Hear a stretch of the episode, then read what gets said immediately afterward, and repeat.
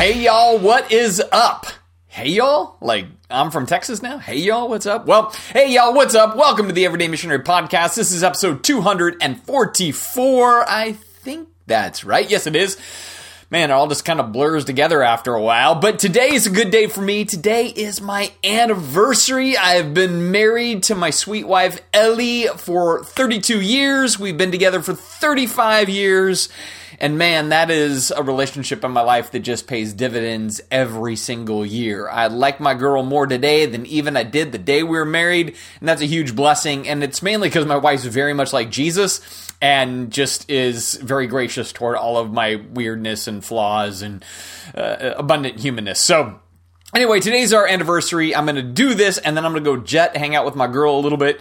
Uh, looking forward to that. And uh, what do you do for your 32nd? Well, you go to Costco, you know, and you go to QFC and you get some supplies for your kid's birthday that's tomorrow night. So, anyway, that's what we're going to do. But I wanted to talk a little bit today about something that's been on my heart that I think is just a simple reminder for all of us. And I think I was thinking about this uh, in relationship to just a lot of things I'm reading, right? So, I'm always kind of reading the news and reading Christian news sites and everything else. And there seems to be this kind of growing theme that the world is against Christians. The world wants to shut down Christians. The world has bigoted biases against Christians and we're being pushed out of the middle and we have all of our rights that are being threatened and everything else. And I'm reading all of this and I'm going, isn't that awesome? like, what a great opportunity, right? If they're against us, they don't want us, they don't like us, they feel threatened by us, they feel we're a threat to them, we're not safe, we're not good, whatever else. What a great opportunity for us, right? And uh, I think that's why we need to see it because one of the things I continue to see when I read these different things is it's alarmist. And in the alarmist kind of spirit of it, it almost acts as though can you believe it? How dare the world not like us? Where do they get off? Don't they realize this is the United States of America? It's a Christian nation and we have all of our rights and privileges secured for us. How dare they want to override those? Now, uh, there's many things I could say about all of that. Sometimes on the podcast, we talk about those very things. But I just wanted to, to kind of slow the roll on that a little bit and pivot into something that I think is real simple.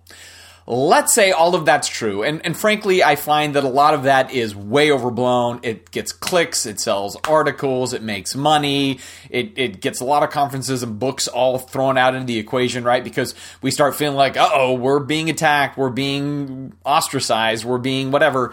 And, and I look at like the last 10 years of court cases where actually religious liberties have been more secured in our society, not less secured. Uh, you know, in many ways, we are as comfortable and safe as can be as Christians, honestly, in our society. It's amazing how much flexibility and freedom we have. And so I always just kind of shake my head and go, man, we don't know what real opposition looks like, honestly. We just have no idea. But let's say it was all true for a minute. Let's say that all of that opposition was authentic and true. Here's why I go, what great news and what a great opportunity. It's in that space that we get to showcase Jesus, right? And that's sometimes what grieves me when I see these responses where it's almost like we need to stand up and we need to fight and we need to stand in the gap and we need to take it back and everything else. Cause that to me is not Jesus at all. Like, even this week, I'm in the section of the Gospel of Luke where Jesus is uh, he's been arrested. He's going to be kind of on trial before the religious people. Then he's going to be on trial before uh, the Gentile authorities. And, and throughout all of that, like there's this disposition in Jesus where he's just not getting baited or sucked into doing things the way human beings do things. So he's not, this is injustice. This is a violation. This is mistreatment. You're a bunch of liars. This is all wrong. And, and that's unfortunately the way sometimes uh, some in the Christian community respond to uh, maybe a less than uh, positive uh, reception from our world. We act as though we're bothered by or offended by those things, or we need to retaliate to ensure that we get to keep certain things for ourselves. And every time I see that, I go, man, this is not the model that Jesus left us. When I see Jesus actually facing persecution, injustice, lies about him, he's not rebuttaling, he's not rebuffing, he's not arguing, he's not angry about it. It's like he is just chilling, right? He's like silent. And in there is real faith. So he's not a coward, he's not weak. He is exercising the deepest kind of faith that one can exercise. He's trusting God as the ultimate judge to judge justly, and he's taking his life and leaving it in God's hands as opposed to trying to take uh, his life into his own hands and get what he wants. Because we know even earlier before his trial, he is praying and he's like, God, if there's another way, please take this whole option off the table. But then he says, But I don't want what I want, I want what you want. And so the rest of the night, as he goes through the trials and all the things he goes through, he is acting in deep, deep faith. He's trusting God to provide, and he's just focusing on how he's supposed to respond in the midst of those things. Now, I highlight this in our modern climate because, again, I think part of the American spirit and kind of our First Amendment mentality is like, no, I can stand up, I can fight, I can demand that I get things my way because I have certain rights and freedoms that are afforded to me as an individual. And, and we kind of take on that tone. But, but that's an Americanized tone more than it's a Jesus centric tone. Now, I'm not saying there isn't a time to speak out. I'm not saying there isn't a time to march or whatever else. I honestly believe those things can be really good, especially if we do it in peaceful ways and thoughtful ways and kind and compassionate ways. That can be really powerful. But sometimes it just becomes this. Uh, like I'm I'm offended that you're offended at me, and therefore I'm offended at you, and I'm going to take a stand against you because I feel like you're coming against me, and it misses again the opportunity because when the world is against us, and the world looks at us and goes, "Man, you guys are are are harmful to a more flourishing future in our culture and maybe they do then want to come against us. We go here is the opportunity moment to be like Jesus. And I turn our attention to 1 Peter chapter 2 he says God called you to do good even if it means suffering just as Christ suffered for you.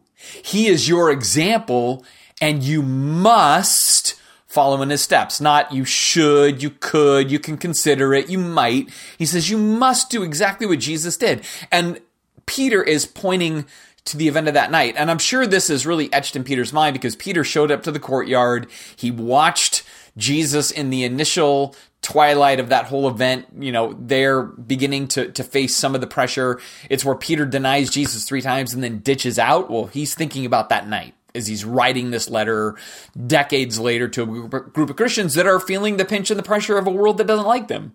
And he says, Ah, can I tell you? Here's our response. It's not to freak out. It's not to resist. It's not to fight back. No, you got to think about how Jesus handled things that particular night and going into the next day. It says he never sinned nor ever deceived anyone. I love this right here because sometimes in the pressure that I think Christians feel from culture, they begin to say things about culture and they buy into like these um, you know, conspiracy theories or they weave together these kind of assumptions about things. And that's kind of deceptive in its own right. It's just using kind of a, a type of almost like social or psychological warfare, or we vilify the other side and we say things about them that overstates what they really might think or what they really might believe and everything else. And Jesus didn't do any of that stuff, right? He never sinned. He didn't deceive. He didn't spin a story out of control to offset certain things. Also, it says he did not retaliate when he was insulted, nor threaten revenge when he suffered. Isn't that amazing? He didn't retaliate when he was insulted. So when people say stuff about our faith that is negative or about our religious convictions or whatever else, we don't need to retaliate. We don't need to like kind of eye for an eye, tooth for a tooth, say bad stuff about them because they say stuff about us. You don't do that, right? You don't retaliate. You don't threaten revenge when you suffered. I'm going to get you back. I'm going to I'm going to make sure we really take this to the next level, right? It's like non-violence was the way of Jesus and only non-violence disarms violence. Violence doesn't disarm violence. It really doesn't. It just kind of kicks the can down the road or cycles it up into a different iteration, right? That's always the way the world has kind of worked, which is why Jesus is so then profound in the way he does things. So, in this, why does he do it this way? Where he doesn't threaten revenge, he doesn't re- retaliate when he is insulted. Why? Because he left his case in the hands of God, who always judges fairly. Isn't that good? Isn't that hard? Doesn't that take faith? See, that's the thing I've been thinking about more. Like, if we're a people of faith, then we need to showcase how we're a people of faith Not just the objective faith, like the faith of the Christian faith, and I believe these certain tenets of the faith, but the subjective thing that says, I so believe what God says in His Word. I'm going to do what God tells me to do from His Word. He gives me Jesus as the example to follow. I'm going to follow that example. And God, I'm going to trust you with the injustices of this world no matter what, because you will judge fairly. I will simply do good and leave the case in your hands to solve. See, aside from that being a tremendous faith growing agent, I also think it's a very evangelistic agent. Because if the world saw Christians less on the defensive, and the world saw Christians less feeling like they were the victims of secularism, and if the world saw Christians kind of chill, calm, collected, loving, invested, prayerful, hopeful, joy filled, peace engaging. Like that is some compelling stuff. I always believe it's compelling things that will draw people into curiosity about God and go, oh, this is who he really is versus how I perceive him to be. Because there's a lot of broken perceptions about God and Jesus and, and the Christian faith because of the ways so often we have historically reacted instead of us moving in faith. And yet I believe if we do this, if we take this simple passage out of 1 Peter chapter 2 and we apply it and we get serious about it and we really own this in our bones, not only will we relax over many of the injustices that come against us in this world because we just go, yeah, that's going to happen. Jesus told us that when we signed up. But he also told us to leap for joy when it happens because it's opportunity. And it's opportunity to be like him to those who don't like him. And I believe the more we do that, the more they'll see who he really is. And from that sum, man, they're going to be compelled. They're going to be moved. They're going to be changed. And I believe the more we're owning that and doing that and striving for that, the more we will be effective everyday missionaries.